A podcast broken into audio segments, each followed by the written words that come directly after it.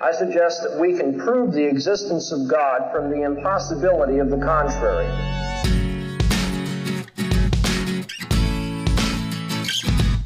As Christians, we do not give up our intellect.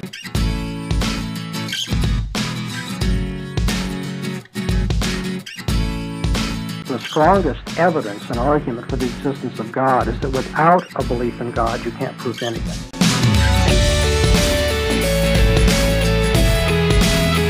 How can the law be material? That's a question I'm going to ask you. I would say no.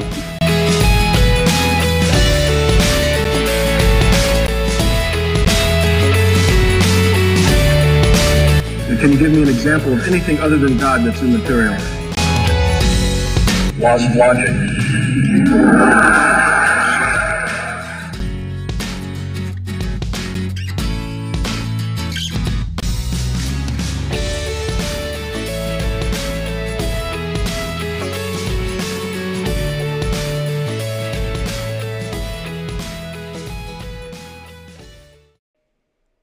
Welcome to the Revealed Apologetics podcast. I'm your host, Elias Ayala, and here at Revealed Apologetics, our goal is to equip believers to defend the Christian faith, and we want to equip you to do it in a way that is honoring to God and faithful to Scripture. So sit back, relax, get your thinking caps on, and let's dive into our topic for today.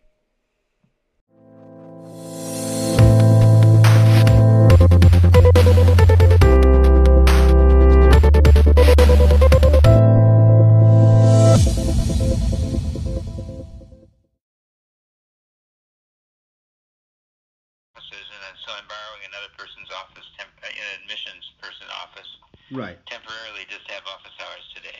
That's quite all right. I'm just appreciative that you're sharing some of your time. Okay. All right. Well, um, the topics will be from uh, general topics for uh, uh, in regards to um, study. If someone wants to study theology, uh, how would they go about that? How do they know where to start? Um, and then we're going to move into some more uh, theologically specific questions. And then, of course, uh, we'll go into um, another interesting topic, which a lot of our um, our readers and and uh, listeners like. Uh, they like to talk about issues of Reformed theology, which I, I understand that you are a uh, Calvinistic Baptist. Is that correct? Yeah. Yeah. I guess so. Uh, Okay. as So long as people understand what is meant by it. right, right. So that that'll be great if when we get to that that portion, uh, you can kind of describe your view there, and then we'll go into some of the uh, kind of the interesting topics usually related to to those kinds of discussions. Okay. Now, Elias, is this going? Is this going to be recorded? Uh, yes, this is going to be recorded, um, and the the idea is to take portions of this and to make it uh, into a transcript where people can read uh, kind of the interesting portions, whichever we choose to put on the website. And they can read to, you know, have an, an idea of how to study theology, how do we tackle some of these theological, um, you know, questions and things like that. And it's just for the purpose of uh, to encourage people to kind of find theology interesting and and uh, kind of like that Okay. And how long are we going to take? as long as you want. Uh, I I don't have a set time, and I know that you are very busy. So whenever you feel uh, that we're done, About 30, 30, 35 minutes or something like that. sure, yeah, around there, 30 minutes, 40 minutes, whatever whatever you feel comfortable with. Okay. Let's see how it goes. okay, sounds good. All right. Um, and you opportunity to say I don't know if there's a question I don't really know about. of course, I understand that you are not omniscient. Thank you. no problem. Far from it. Well- well, by- further from it every day. I, I complete I completely understand. I, I do apologetics myself and do a lot of Q and A, and and um, there's sometimes the best answer is I have no clue. That's a good question. I'll look it up. Yeah. So Yeah. um, good. first, just uh, to to make your head swell, I just want to let you know how um, amazingly helpful I have found your systematic theology. I Oh, uh. I feel like you live in my car because when I drive down to Virginia with my family, we have the uh, your lectures uh, based off the chapters of the book playing for hours and hours. Uh, my wife and I have a rule when we drive that whoever drives controls the uh, the audio content. So, I see. all right. Well, let's get started. Um, you are um, a scholar, uh, a professor, uh, a theologian. Uh, you teach at Phoenix Seminary. Is that correct? That's correct. Okay. Um, now you are a busy guy. Obviously, you teach, you write, Um, but how do you fit the time to do your personal studies? That's part one. And part two, what does that look like? I mean, do you wake up early in the morning? Do you wait till everyone's sleeping and you study at night? What does that look like? Well, Elias, I, I find that I need between seven and eight hours of sleep a night, and um, so after when I wake up, um, I'm on the days I'm not teaching, I don't have a deadline. I have to get up with an alarm clock, so I, I sleep well, and uh, when I wake up, I um, get a cup of tea and a protein bar, and, and go into my library and um, open my Bible and spend some time reading a chapter in the Old Testament and a chapter in the New Testament. Sometimes just one or the other, and sometimes both.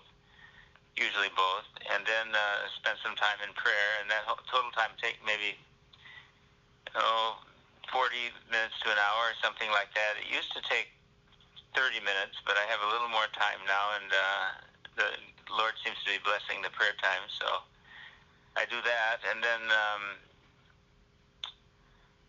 oh, actually, I didn't mention that I I, I uh, three or four mornings a week I run for half an hour outdoors. And here in Phoenix, you can run most most of the time. Actually, you can run year year round. So it, I'm thankful for that privilege. that is awesome. So and then come back and have some prayer time with with a cup of tea, and then usually Margaret and I'll have breakfast together, and then I'll work for the rest of the day. Okay. And now, process process the new emails first, get that out of the way, and then go to the Sure. writing project. Sure. Well, let's take a look at your your. Uh, I think a lot of our of our listeners uh, would find it helpful to take a look at what you just said. You read a chapter in the Old Testament, you read a chapter in the New. You just kind of sit down and read a chapter, a chapter, and you're done. Is there, you know, do you go into? Yeah, I um, I tend to underline. I was in Ezekiel 31 this morning, I believe, and uh, First and Second Peter, second half of chapter one. Okay. Um, oftentimes, I'll read it in my English Bible and then read it in my Greek New Testament. Okay.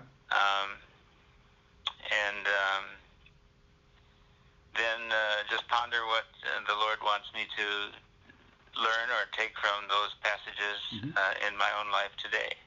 Okay. So Now, how do you Yeah. go? Oh, sorry. Go ahead. that's it.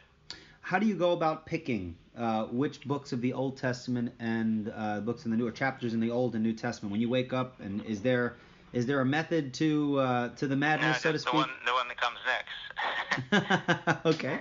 All right. Um, I just I read through the Old Testament and start again. Read through the New Testament, start again. Okay. Um, and um, oftentimes in the middle of that sequence, or before I begin another one, I'll I'll do Psalms and Proverbs and Ecclesiastes more often, more Okay. frequently. Sure, sure. How do you go about choosing a new topic to study? For example, I know theology is, is such a broad topic. There's so many different areas and applications. Uh, how do you go about saying, you know what, I think I want to study this particular topic? It's a good question. Um, it's a combination of sensing or noticing a need for something to be written, uh, a need in the church, a need among God's people. The systematic theology text came out of the fact that I was teaching theology, uh, systematic theology, and um, I didn't find a textbook that was understandable for students to use, and that I, I was using Berkhof systematic theology, which is Sure. a marvelous text, but um, he didn't quote Bible verses as much as just giving the reference, and students wouldn't look them up, so they didn't get the Bible, they didn't get the uh, impact of the verse because they didn't have any idea what it said. And uh, then he had untranslated French, German, Latin, uh, Hebrew, Greek, some Dutch, perhaps sure. uh, and it, it was very difficult. And then his vocabulary is so extensive; it was hard for students. And I thought, let's see if there can be something that's a, a little more clear and uh, includes more attention on application to life, and actually quotes the verses that I'm referring to. Okay. And that that led to systematic theology. So there was a need for that, and that was that was what. Then I've written on biblical manhood and womanhood because we, I and others thought that um, the church was adopting a wrong or many people were adopting um, a view that wasn't consistent with Scripture on men's and women's roles in marriage in the church. Um, wrote a book on politics according to the Bible because uh, I thought Christians were asking questions about how biblical teachings apply to law and government and politics. Mm-hmm. Um, so that's just uh, this past week have come out with a new book that I co-edited called Theistic Evolution: A Scientific, Philosophical, and Theological Critique. Okay. It's it's uh, published by Crossway. It's, it has 33 chapters by 23 authors, uh, edited by Steve Meyer, uh, J.P. Moreland, and, and me, and then two other scientists, uh, Chris Shaw and Ann Gauger. And so uh, it's a thousand pages answering the idea that um, Christians can believe in evolution and believe the Bible at the same time. I just I don't think that's possible. Okay, and are you coming from, and, and folks like J.P. Moreland and others, are they coming from a more progressive creationist pers- perspective? We didn't take a question. We didn't take a position on the age of the Earth, and we didn't discuss the age of the Earth. Okay, just, critiquing. It, it, it has to be created by an intelligent, all-powerful designer, and the Bible says that's God Himself. Okay. Um, but we didn't get into the details of uh, old Earth, young Earth. Yeah. Just to just to prod just a little bit, are you you you seem to be the last time I've heard the, the, the podcast, you seem to be more in support of an of an old Earth perspective. I lean that way, but I don't have an official position. And uh, in my systematic theology, I mainly give arguments for the old Earth and for the young Earth Sure. position, and uh, say I think both positions are valid. Just to give an example, uh, where a decision is being made, if a faculty member came and applied to teach at Phoenix Seminary and held to an old Earth position, we would hire him, and if he held to a young Earth position, we would hire him. That wouldn't be a barrier to employment. And if I were on a search committee for a pastor in a church, uh, I would think either position would be acceptable. Yeah. Good. Yeah, I, th- I think that that's an awesome way to go about it. It's not not as easy as people think uh, when you're defending No, one side or the other. Yeah, I think it's part of the beauty of, of the first chapter of Genesis. There's a subtlety there that I think allows for some flexibility. Um, Well, there's a fascinating article that came out last week in the Westminster Theological Journal by Vern Poythress on uh, age of the earth uh, question. Well, basically on the question of how long the days are in Genesis 1. And uh, he says in order to know how long the days are, you have to have some standard of measurement of time. right. And you say, well, they're 24-hour days. Well, how long is an hour? Well, it's 1 24th of a day. Well, how long is a day? Well, it's 24 hours. That's circular. Right.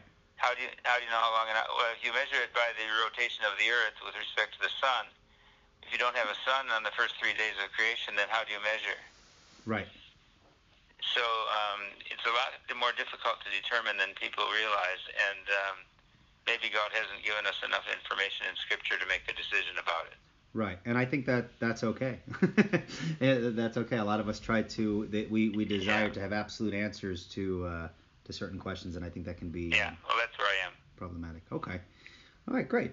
Um, okay, so um, another emphasis that we have uh, at the Historical Bible Society is um, is apologetics, and uh, and I want what what I want to ask you is what is I mean, you can explain to us what is the relationship as you see it between systematic theology and apologetics? How do they blend together? How does one apply to the other? And how can we uh, utilize, say, systematic theology in the defense of the faith? Well, um, Elias, if apologetics is defending the truthfulness of the Christian faith, systematic theology defines what the Christian faith is. You have to know what you're defending before you can defend it. And um, that question we just talked about, the age of the earth, um, well, that's that maybe not, is not the best example, but um, if you are debating someone who thinks that the doctrine of the Trinity is impossible to believe, it's very helpful to have an understanding of the uh, Orthodox Christian doctrine of the Trinity before you try to defend it, Right. or the deity and humanity of Christ and how they work together. And every single point of doctrine can be challenged by the secular, unbelieving world, and we need to understand well what the teaching of the whole Bible would have us believe on those topics, Hmm. so that we uh, are defending something that the Bible actually teaches. Yeah. All right. So so we have to understand what we're defending, which is uh, what, defi- what defines what we're defending is systematic theology, our doctrines derived from Scripture. Yes. Understanding how that works together, and then applying that to the area of unbelief as we interact with uh, with right. people who challenge That- faith. yeah, you, you've put it very well. Okay. All right. Um, now, uh, when we study theology, we find that there are different kinds of theology. It's not just this one monolithic thing. Um, though, I mean, I'm familiar with what I'm about to ask you, but I think people would find this interesting. Uh, what is the difference between what's called systematic theology and biblical theology? Does one is one left to just you know adopt the one over the other, or is there a way to uh, take these two kinds of ways of approaching theology and mix them together? Yeah, well, we hope that every every bit of theology is biblical and every kind of theology is biblical in a broad sense. Amen. But in a narrow sense, the phrase biblical theology in the academic world is applied to a study of theology that um, proceeds chronologically uh, or proceeds author by author through the Bible and traces development.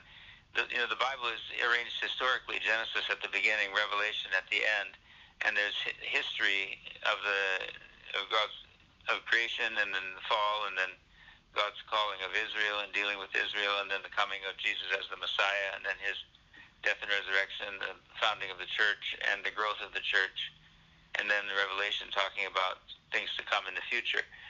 So the whole layout of the Bible is historical, and biblical theology traces step by step the development of doctrine. So um, uh, we could talk about the deity of Christ. Is it how is it predicted in the Old Testament? hmm and um, and then even in different sections of the Old Testament, or the doctrine of the Trinity. How do we see hints of that in the Old Testament? How is it developed in the historical books, in the wisdom literature, in the prophets, and then moving into the New Testament? How does the doctrine of the Trinity gain much further development and specific uh, details? So biblical theology will trace those um, presentations of individual doctrines in different specific authors uh, or periods of time in the Bible. Systematic theology doesn't pay as much attention to the historical development, but arranges the material by topics. Okay. So um, we want to know what what should I believe about the doctrine of the Trinity, not quite so much about how it developed through the history of the Bible. Now that's okay. That's interesting because biblical theology. It sounds the way you explained it sounds very much like historical theology. Is that is that correct, or is there a difference there? Yeah, in the academic world, historical theology is used for something else. Okay. His- historical theology is used to talk about what people believed after the end of the New Testament up until the present day. Okay. So all the early church fathers, and then on through the Middle Ages, and then the Reformation with Martin Luther John Calvin coming after him, and then the Wesleyan revivals and teachings, and the founding of the Baptists, and the split into many Protestant denominations, and evangelicalism today. Historical theology does that history of what happened in people's Christian beliefs after the Bible was completed. Okay. All right. Okay. Um. Now, uh, when I think Does of that make sense? Yo, absolutely, absolutely. Um, when I think of systematic theology, I think of the doctrines of Scripture, ordering them uh, according to certain categories, Yes. um, and that, for some reason, it, it kind of in my mind, it makes me think of the importance of philosophy and how we do that. Um, systematic theology is not just something we just categorize these these topics arbitrarily. Um, in your estimation, what role does philosophy play in systematic theology and how we go about ordering the various doctrines and, and explaining the doctrines in the ways that we do?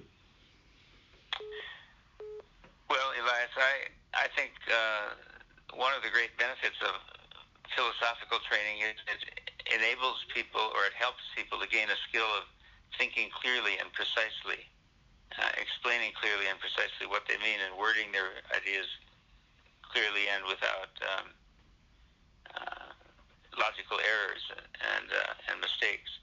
My training is not in philosophy. My my graduate my my seminary training and then my uh, my PhD is in New Testament studies, and so it's in biblical studies, not in philosophy. Okay. Others who write on systematic theology, um, such as uh, John Frame, who was my professor, and uh, Millard Erickson, who's a friend. Uh, they have more training in philosophy, and uh, I'm thankful for that. I, I think um, that's a, another approach that's uh, useful. Hmm. Now, what, what do you think about um, uh, William Lane Craig's comments in regards to? Uh, I mean, he he seems to suggest that it is uh, something that's lacking within systematic theology, or systematic theologians lacking in the knowledge of philosophy, which actually affects their ability to explain and defend various doctrines. I don't want to put, well, I don't want to pitch you against them, but I, I thought those comments are interesting, and so no, I, would love to hear well. Bill Craig has been a friend for 30 or more years. Um, he um, he wrote an article about why theologians need philosophy, and one of his examples was my uh, what he thought was a mistaken view of talking about God's timeless eternity, Okay. whether God existed in time before creation or not. And um, I think that God, before He created, I think there was no time, no Mhm. passage of time. God is timeless. That's a classical Christian theology position. Um, but he thought it was contradictory to talk about um, uh, something happening before time because how could you measure before? Anyway, it was a philosopher's dilemma. But I didn't think he did a very good job in defending his viewpoint, so he and I had a little exchange in articles that can still be found online. So and um, we're we're friends, but we just had a little disagreement on that issue. Sure. So so is is your position that um, in prior to creation, if we can use that language, um, yes, you can because um, there are three or four verses in the New Testament that talk about glory being given to God uh, before all ages and now and forever. Okay, so that so thank you. before before God created. And uh, Ephesians 1, 3, and 4, he chose us in Christ. He chose us in him before the foundation of the world. right, which would include That's before. yeah, all Yeah. too. Um, so so so would your position be on time that God is timeless before creation and Yes. timeless after creation? Does God after creating uh, the heavens and the earth, does he still stand in some kind of timeless relationship uh, or a timeless state uh, independent of, of the activities of the universe? Within himself, I think God is still timeless, but he interacts with, observes, and acts constantly within the creation. And as he acts within the creation, he, um, of course, knows every moment what is happening So within his creation. So you would not find it uh, contradictory, for example, to say that if God is timeless, God has neither, and you can correct me if I'm wrong, God has neither past, present, or future. But couldn't someone argue um, that for God, this statement is true? I created the universe. Is that statement true for a timeless God? Yes, because the Bible speaks that way. Uh, Galatians, I believe it's chapter 4. When the time had fully come, God sent forth his Son, born of a woman, born under the law, to redeem those who were under the law. God was, or, or in Acts 17, Paul says, the times of ignorance God overlooked. Right. The Bible speaks about God doing things in the past. In the beginning, God created the heavens and the earth, Genesis 1 1. The first sentence of the Bible makes that kind of statement.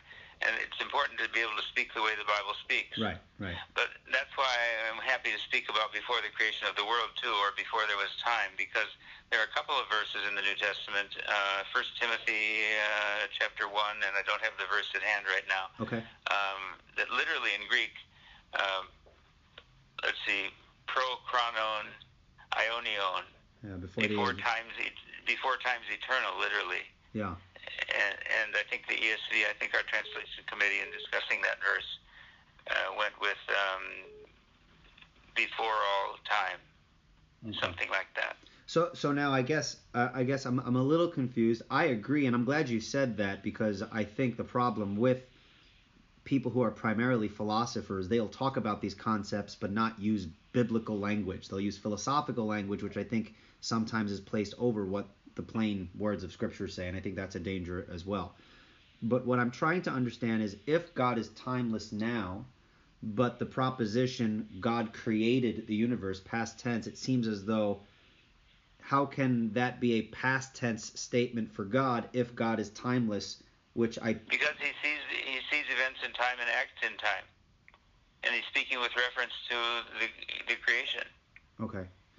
God created with respect to our existence in history. That's a true statement. Okay. All right.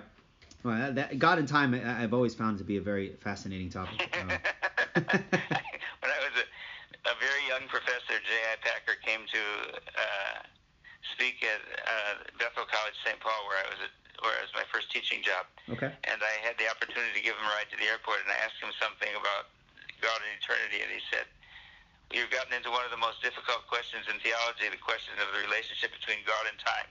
And I, I was surprised by that. I didn't know it was such a question, hard question, but I've, I've, I've since learned that it is. Oh yes, it's very, very, very complicated. Um, Yeah, and I, I'm basically following John Frame, who was my theology professor at Westminster Seminary. Sure. Yeah, I had an opportunity to meet Dr. Frame uh, down in Florida. He was very, very, um, very, very smart guy. Very, very uh, Yeah. nice and calm, and very good at explaining, uh, explaining, uh, explaining things. Um, And filled with knowledge of Scripture. yes, and that's what is. Scripture seeps through everything he says, and so I don't Yep, feel like he's yep. speaking another language, uh, which I appreciate. Um, all right, so okay, so what role does philosophy play in systematic theology? It gives coherence. We're allowed, we're able to explain the views correctly and in a way that doesn't uh, violate uh, the laws of logic, things like that. Now I'm going to get into a bridge. This is a bridge question, which will then uh, bring us over into a more specific area of uh, Reformed theology. Okay, um, I, I'm a Calvinist. Um, I interact with uh, all sorts of people, uh, most of which are Molinists. They identify as Molinist. Um, and so when I think of the question, what role does philosophy play in all of this?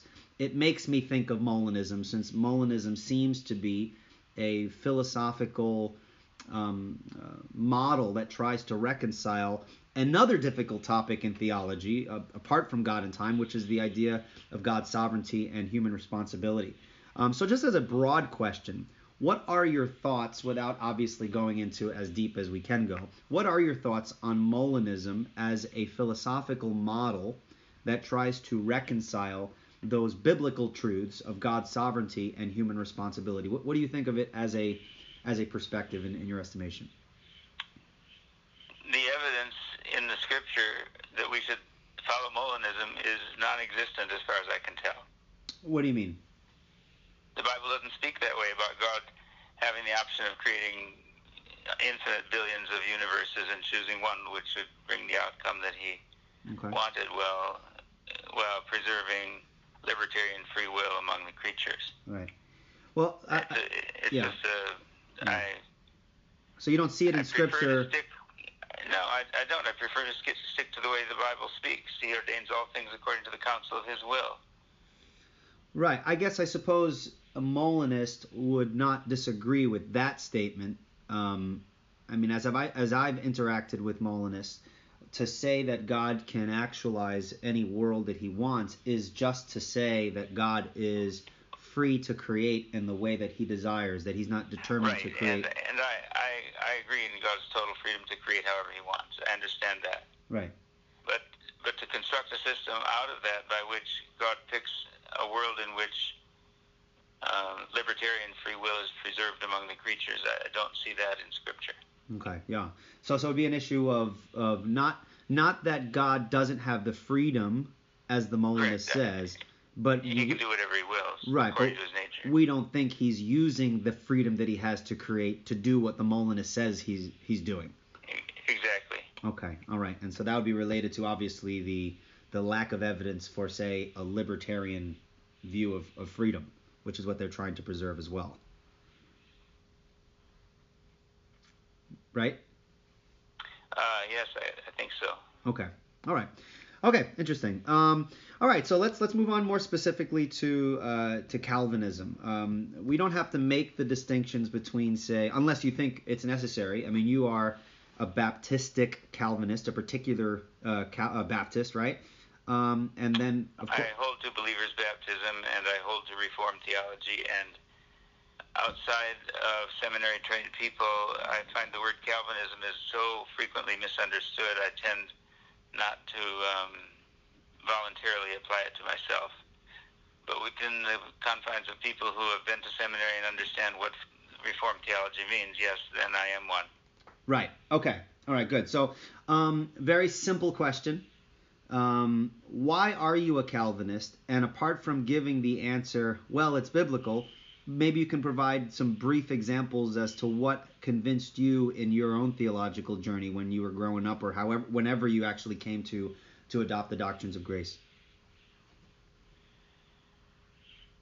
Elias, it's uh, difficult for me to reconstruct exactly how I came to the viewpoint that I uh, hold. Um, Okay.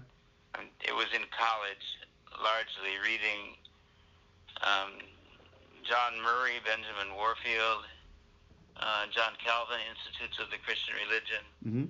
uh, J. Gresh- J. Gresham Machen, um, reading a number of um, Reformed authors where page after page, it just seemed to me I was saying, yes, that's what I've been reading in the Bible for my whole life.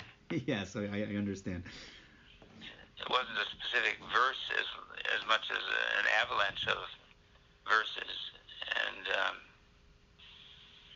an overwhelming sense of this is the this strong view of the sovereignty of God and His ordaining all things that come to pass, but yet man's being responsible for for uh, we're being responsible for our choices, and God holds us accountable and blames us for the wrong that we do. Mm-hmm. Both of those things are taught in Scripture, and I want to hold both of them. Yeah. Now, do you try to to reconcile them? For example, I, I know it's not required to reconcile. I mean, if it's biblical truth, it's biblical truth. Um, our inability to reconcile them does not make them false. But in interacting with people who disagree with that, with the the Calvinist understanding of that, do you try to reconcile them? Do you give some kind of account as to how they can make sense, or do you kind of just say, well, those are two areas that uh, the Bible doesn't explain the metaphysics of it. It just tells us this is what's the case. How, do you go about that? There are a number of Christian doctrines where we reach the end of the information that Scripture gives us, and we have to say that there is mystery here. Okay. I I don't understand how it is that God can be three persons and yet one being, one one God, one have uh, exist as one being but have three. Because I when I know three different persons, um, they're all three different beings, Right. three different um, existences. Um, so God in the Trinity is unlike anything that He has created. There are faint analogies, and, and people have used them in describing the Trinity, but there's nothing just like who God is, and so I think it's beyond our understanding. And so, likewise with God's ordaining all events that come to pass and fashioning the hearts of He looks down from heaven and fashions the hearts of them all. It says in the Psalms. Um, uh, that I believe that that's true. He chose us in Him before the foundation of the world. He predestined us to be conformed to the image of His Son. Um, those are um, clearly taught in Scripture, and yet, uh, from beginning to end, from the Garden of Eden to the Book of Revelation, God holds human beings responsible for their choices and responsible for their actions. Hmm. And Paul says in Romans 9, you, you will say to me then, why does he still find fault? For who can resist his will? Um, but he replies, who are you, O man, to answer back to God?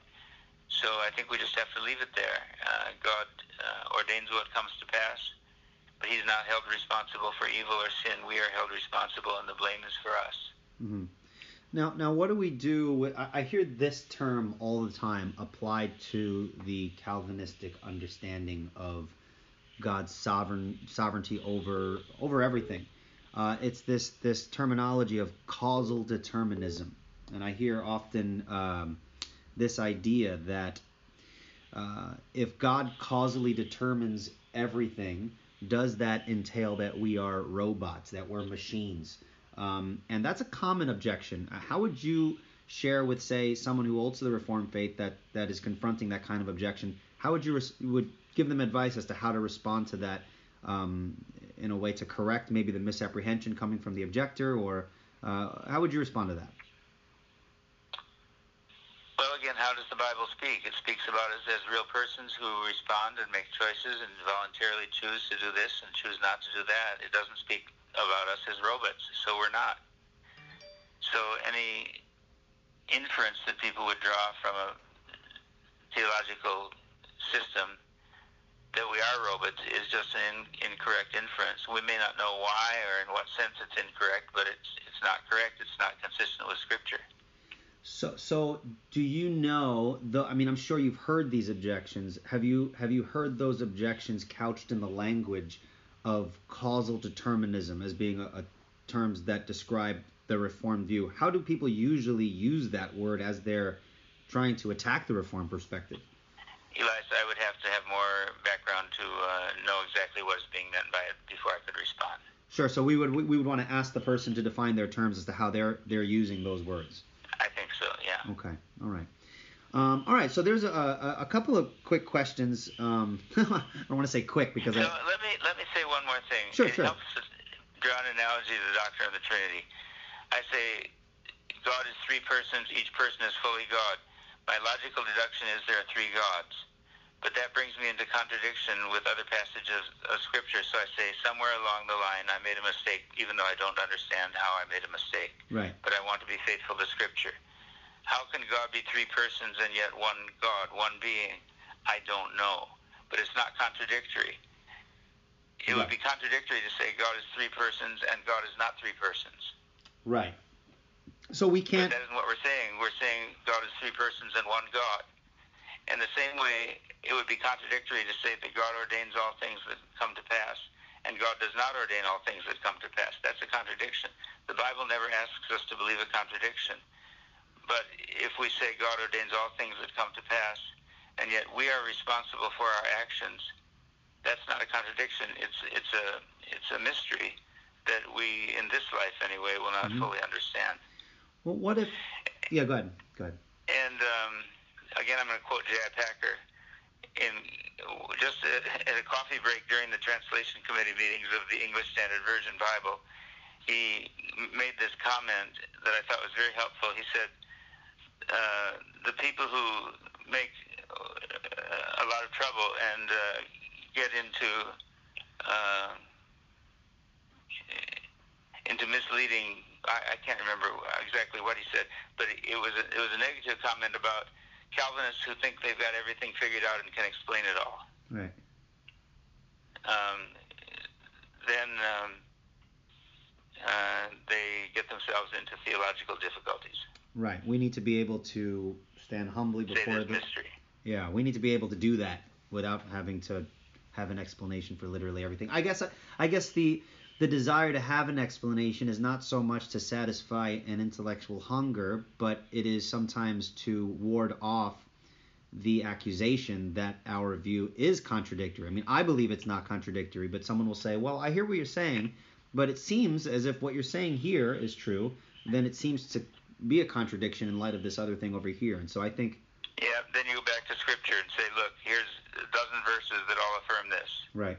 Do you believe them or not? That's where we are. Okay. All right. Um, there's a, a an issue within uh, these kinds of debates about God's desire um, to save people. Does God desire to save everyone? Things like that. Um, and there's discussions about man's ability and all that when God is is uh, extending His grace. Does He extend His grace to everyone? And this this particular chapter of the book of Deuteronomy always comes up, uh, which is Deuteronomy 30 which speaks of uh, you know this is a command that's not far from you it's not difficult to uh, to perform um, i tend to hear that verse used against uh, the reformed perspective as to how um, man's ability works together with god's grace and things like that how would we explain and, and kind of just you know summary terms deuteronomy 30 within a calvinistic paradigm so as to be able to respond to people who bring up that that that verse to uh, or that chapter rather to to kind of challenge the the reform perspective. Um, Elias, uh, I am a little bit of a disadvantage in that I'm someone else's office and I don't have a Bible in front of me to look at Deuteronomy 30. Uh, sure, sure. And I, I hate to answer a question about Deuteronomy 30 without looking at Deuteronomy 30, but I can't. I can call it up on my iPhone here just in a minute. I can turn. I have a Bible in front of me. I, I can turn there uh, for you and read it to you if that's okay. Um, yeah, but that doesn't help me Okay. because I can't see it. Okay. All right. Now Um, my, oh, I, uh, it's, uh, it's gonna be, it's gonna take too long. that's okay. Don't worry about but I can talk about God's desire for people to be saved if that would be helpful. That would be very helpful. Um, the first thing I want to say is that everybody, Arminian and Calvinist alike, everybody agrees or should agree. I think they, in, if they think about it a minute, they'll agree that God doesn't desire to save everybody more than He desires everything else. Okay. So there are other Because things he desires Arminian, more. Arminian will say, uh, he'll say, well, God desires to save everybody, and I will say, well, then is everybody saved? No, the Bible's clear that not everybody's saved. Well, I thought God desired that everybody would be saved. Well, He desires something more than saving everybody. Well, what is that? Well, that's preserving man's free will. Okay. Okay. Now, so you don't des- you don't think that God desires to save everybody in the sense that He will save everybody? No, there's something more important: preserving man's free will. I don't think that's um, consistent with how the Bible talks about God's decision whether people are saved or not. I think it talks about uh, God choosing us and electing us and predestining us in Christ. Okay. But uh, so when I say that God's eternal decision, a choice of some to be saved and some not, uh, overrides His decision that everybody be saved, um, I'm not saying anything in principle, in in in form of uh, statement different from what an Arminian would say. It's just that we have different things that we think are the higher priority than saving everybody. When um, uh, when the New Testament says God is not willing that any should perish, but that all should come to self knowledge of salvation. I think it's His revealed will. It's what He tells humanity, what He tells human beings. He desires them to do. In fact, He commands them to do. Believe on the Lord Jesus Christ, and you will be saved. Um, but God has uh, ordained the events of the world in such a way that His revealed moral will is not always carried out. He commands, "Do not murder," but some people murder. He commands, "Do not steal," but some people steal. He commands, "Do not bear false witness," but some people bear false witness. So, uh, in the same way, he, he so I, I think he desires that no one murder, but people murder, because he's um, ordained the events of the world in such a way that uh, his revealed will, his uh, moral will, is not always followed. Okay. So his his revealed will can be disobeyed, but his secret counsels and decretive will is, is Stand forever, and it will always come to pass. okay. All right. Okay. That that that's that's helpful. Um, all right. Okay, just uh, maybe like one or two more questions. Are you are you still okay or You know, I'm kind of running out of time here. I guess I could do it a couple more minutes. okay? How about how about make I'll make this the the last question. Okay. Okay. Um, there is this issue in uh, with discussions on free will uh, that if God knows the future, is someone's choice genuinely free? And this issue of the distinction between necessity and certainty come up. Are you familiar with, with that? Um, I understand. The, I understand the two words, the difference. so, so do you think that is a valid difference from our perspective that since God ordains and knows the future because he ordains what comes to pass, uh, do we is, are we warranted as Calvinists to use those terms uh, that just because God knows the future that makes the future certain but not necessitated? We're not kind of uh, Oh, I see. Well, maybe I'm not familiar with the distinction people are making, Elias, because I think if God, I think if God knows the future, then it is certain what the future will be. Otherwise, He couldn't know it. Um, now, our classic Arminians will say God knows the future but does not determine it, and they will appeal to mystery at that point and say we don't know how that happens. okay.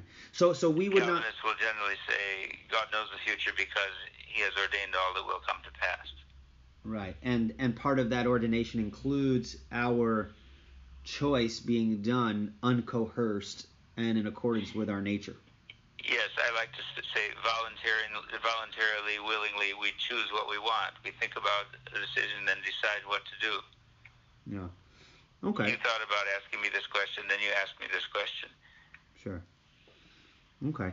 Uh, so to wrap things up, um, what would be your advice uh, for people who are saying, you know what, I, I want to get into theology and I, I want to really uh, um, understand how how all this works. What is your advice in terms of reading material uh, apart from your book? Of course, yeah, systematic theology and introduction to biblical doctrine is is amazing. Um, what are some other sources uh, that people can go to, uh, including your book, um, but other things as well, to kind of get started into this? Oh, it so depends on the person and what kind of background the person has and how much interest. Um, I've you know, I was very influenced by John Calvin, Institutes of the Christian Religion, when I was still in college, and that's had an impact on so many people. Mm-hmm. And Berkhof's systematic theology as well. John Frame uh, is a three-volume. Uh, well, his, he has several volumes now, but he's got a systematic theology, which is excellent. Um, I read a lot of John Murray from Westminster Seminary, and he's always had a positive impact on me. Okay. Um, so, um, but that's a start. Okay. All right. Well, thank you so much. You have no idea. I really appreciate you giving me this time. You're very welcome, Elias. I don't know if those answers have been helpful or not. They're just off the top of my head, but maybe the Lord will use them. Well, praise God. I really do appreciate it. I, I wish you well, and um, um, looking forward to continue to recommend your, your book, Systematic Theology. It's it's been a major help for me and uh, has influenced uh, a lot of my own thinking. So thank you very much. Thank you. All right, you take care and God bless. Bye. Bye bye.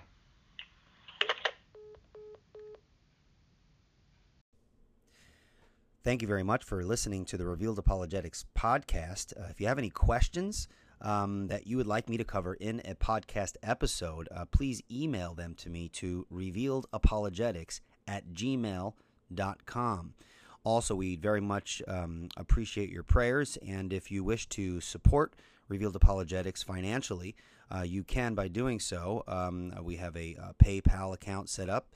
Uh, you can um, uh, help us out financially um, at paypal.me slash revealed apologetics, paypal.me slash revealed apologetics. And that would be uh, greatly appreciated if, if you were able to help out financially. If not, um, we, we definitely would appreciate uh, prayer. Um, and um, once again, if, if you have any questions uh, that you'd like me to cover, revealed apologetics at gmail.com. Thank you so much for listening. Take care and God bless.